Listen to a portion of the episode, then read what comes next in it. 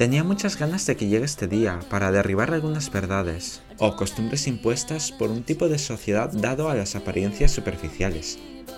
Con esto no quiero decir que las muestras de amor estén fuera de lugar, quiero ir más allá de esos detalles. Tenemos un concepto de relación fraternal un poco desvirtuado.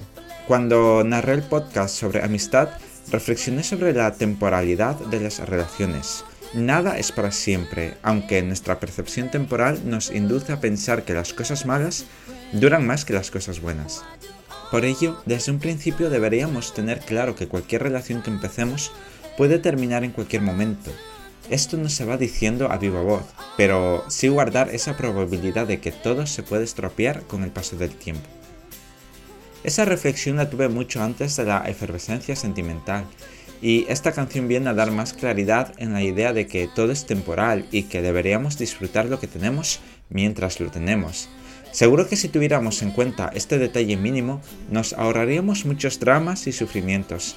Así como las eh, llamas se convierten en cenizas, una relación puede terminar o cambiar. Los que hoy son amantes, mañana pueden ser amigos y viceversa. Estamos inmersos en una sociedad muy cambiante y que cada día crea tipos de relaciones nuevas.